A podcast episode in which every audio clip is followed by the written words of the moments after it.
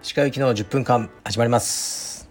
このチャンネルでは日本最大級のブラジリアン柔術ネットワークカルベディエム代表の石川行きが日々考えていることをお話しします。こんにちは。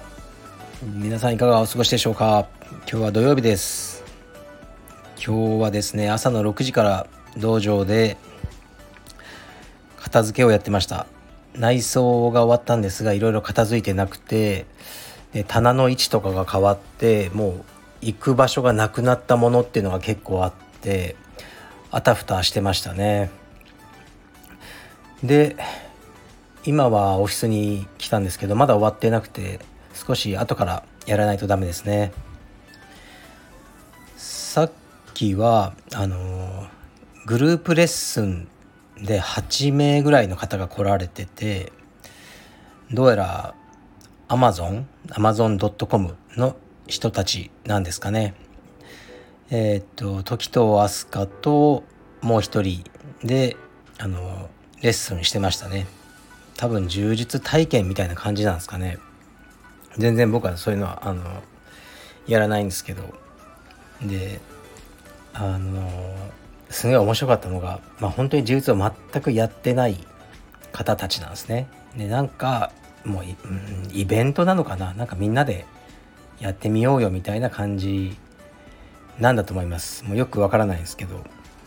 で、まあ、レンタル道着をお貸ししてで、ね、更衣室の中からこう聞こえてくるんですねこれどうやって着るの？どう？ね？これ紐どう？とかまあ聞こえてきてお助けしようかなと思ったら一人の男性が更衣室から出てきて「これでいいんですか?」ってその出てきた状態がまあよくあるのは、ね、パンツが前後ろとかね。とかまあ紐がこうね結べないとかこう帯がどうとかあるじゃないですか。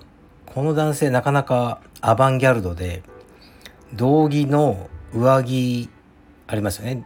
それを全部道着のパンツの中にあのそれがこうパンツインされてたんです。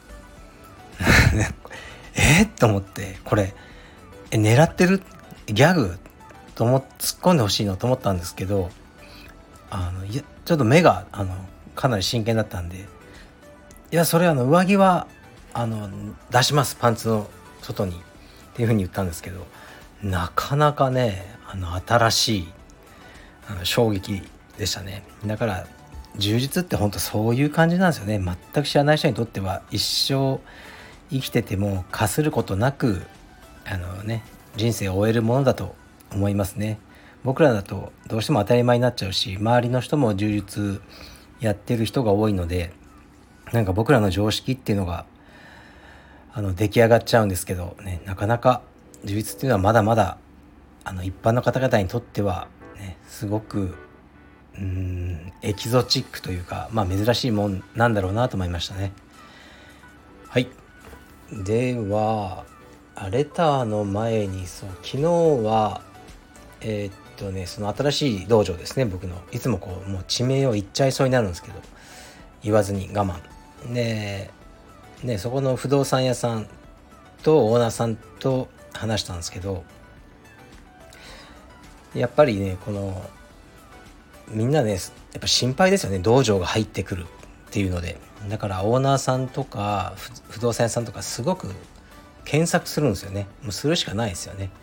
ホームページはもちろんいろいろねまあまあググるっていう作業になると思うんですけど昨日言われたのがその、えーと、オーナーさんと不動産屋さんに芸能人のね誰々誰々さんもそちらでやってらっしゃるんですか？とか言われて。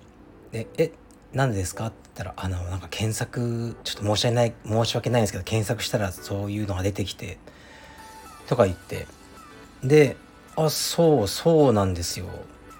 結構やってらっしゃるんですよ、みたいな話をしたら、その、オーナーさんの使ってらっしゃる PC の待ち受け画面が、えー、っとね、ジョニーズだったんですね。ジョニーズですね。ジャニーズなのかな？どっちかわかんないですよ、僕ね。ジョニーズじゃないですか。ジャニーズのあるグループだったので、あ、なるほどと思ってあの多分かなりこれはポイント高いだろうなと思いましたね。でまあそういうことがやっぱいろいろあってこう道場って前よりも契約してもらいやすくなってますね。本当に僕が最初やってた頃はもう道場って言った瞬間に「ああもう帰れ」とか「どうせ変な人ばっか来るんでしょ」とか結構言われてたんですけどそういうのも変わってきてあとカルペディウムがすごく大きくなってね日本と国内外に合わせて32ありますとか言うだけで信頼につながるしそうやってまあ勝手にね検索してくださっていろいろとねまあ、中にはねこうあんまり良くない情報も出てくると思うんですけどほとんどはいい情報だと思うのであすごいこんなに大きなしっかりしたアカデミーなんだなじゃあ是非うちの物件も使ってもらおうという流れになってる気がします。でこれはまさに僕がねやろうとしてることなんですよね。あのカルペディムはブランド力を強くしていこうっていうのはこういうことなんですよ。はい、でまあね各道場の,、ね、あのオーナーさんとそこのスタッフとあとね在籍してくださってるメンバーさん皆さんに感謝します。だから後発で後から、ね、道場開く人の方がどんどん仕事が楽になってるんですよね。それはいいことだと思います。はい。ではレターに参ります。鹿先生いつも楽しく拝聴しています。ブラジリアン柔術のマナーと礼儀についてご意見聞きたいです。ブラジリアン柔術の良い部分の一つは堅苦しさのない自由なカルチャーだと思っています。しかしながら最低限の礼儀は必要でもあるかと思います。中学の野球部や大学の空手部でバリバリの体育会系を経験されて今は柔術道場の代表されている鹿代表は柔術の自由なカルチャーと礼儀マナーのバランスの取り方はどのように意識されてますか？また今まで会員さんや周りの人で昔の部活や武道のような「押す!」といったガチガチの礼儀を好む人は充実でいましたか？自分の道場は割と挨拶や先輩への礼儀に厳しくてそれが自分は心地よいのですが人によっては苦手な人もいるのかなとも入れたしました内装工事お疲れ様でした。残暑厳しいですがご自愛ください。はいありがとうございます。そうこのバランスはなかなか難しいと思いますが、まあ、礼儀ってそもそも何のためにあるのかなっていうのは考えてまして僕はですね僕のことを先生先生とかなんかお辞儀とかしまくる人よりもあのシャワーが早いとかねそっちの方が助かりますね。やたらシャワーが長い人っているんですよやっぱ道場で。でこうねずっと他、ね、混んでてもあのなんかなかなか出てこないとかうんそういう人の方が困りますね。だからこうまあ虚礼とは言わないですけどその表面上のね押すとか礼とかは僕はあんまりあの興味ない感じですかね。それより道場の他の人のことを考えてみんなが気持ちよく使えるようにあの、ね、練習とかその、ね、更衣室とかの使い方をしてくださる人があの僕は僕にとっての礼儀正しい人って考えてますね。でそういう意味ではね本当にあの礼儀正しい方ばっかりで助かってます。はい。もうこれいつもねもうこれネタになってるんですけどねその傘の問題がありますよね。傘をあの着てね傘立てに傘って紐がついてるじゃないですか縛る。確かにあの縛ると手が濡れるしねなんか嫌なんですけどあれを縛らずにあのガサッと傘入れに入れるともうスタッフがやばいっていう顔するんですね。僕がそれをもう直しに行く。たまには静かにねこうそのビニールの紐をくるっと巻いて無言で戻す時もあればまあ、一番ひどい時は道路に投げ捨てたことありますね。ああいうのが嫌いなんですよね。あの横のうんなんかこう横の傘とかとね重なってあの横の人が入れにくくなるじゃないですか。傘立てもすごく限られてるのでスペースが。そういうところをしっかりしてほしいとか、まあ、靴はね下に置かず靴箱に入れるとかですね。僕はそういうことしかあまりうるさくしてないのであの空手部みたいなね押すとかそういうのはあの必要ないなと思ってますね。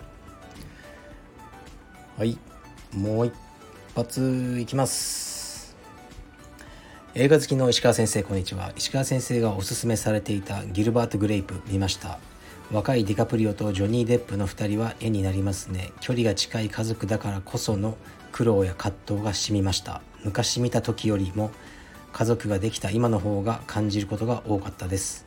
石川先生は昔そこまでだったのに見直したら面白かった映画はありますか？はいありがとうございます。うーんこれもねもうあらあの前もって読んでおけばよかったですね。これ今ちょっと初めて読んだんでわからないですね。でもいっぱいあると思いますそういうのは。わからんあのね若い頃見て全く意味わかんなかったけど今見たらねあの面白いとかあると思いますねいっぱい。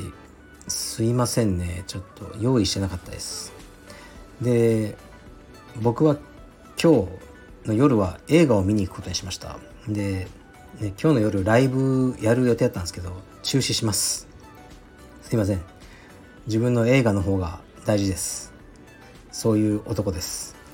でどうしても見たい映画があってまあもう DVD とかね出まくってるやつなんですけど映画館で見たい。で僕がその映画を最初に見た、ね、映画館。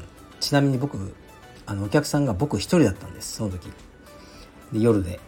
で僕はすごくその映画好きで感動してで今日もその映画が夜、ね、映画館で同じ映画館でえー、っとあ同じじゃないや。間違えました。すいません。同じじゃない。でも夜にあのねやるってことを知ったのであの行ってきます。ライブはまた後日やります。すいません。でそうギルバート・グレイプねすごい好きなんですよね。で今ギルバート・グレイプが映画館でやってるってこれを必ず見に行くって言いながらもう本当に、ね、毎日行こうとしたんですよ。だけど時間がえー、と1日1回で11時半からのね2時間っていう形だったんですね。で今日もあちょっといけないな。この内装の仕事があって。で今日もああこれいけないなっていう感じにしてたらもう終わっちゃいましたね。残念です。非常に残念ですね。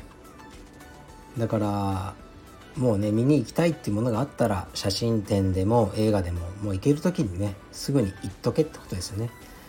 だから、ね、今日僕が見に行く映画も、えー、っとあと1週間ぐらいはやってるんですけどまたそういうこと言ってるとね逃しちゃうのでもう今日ライブを中止して見に行ってきます。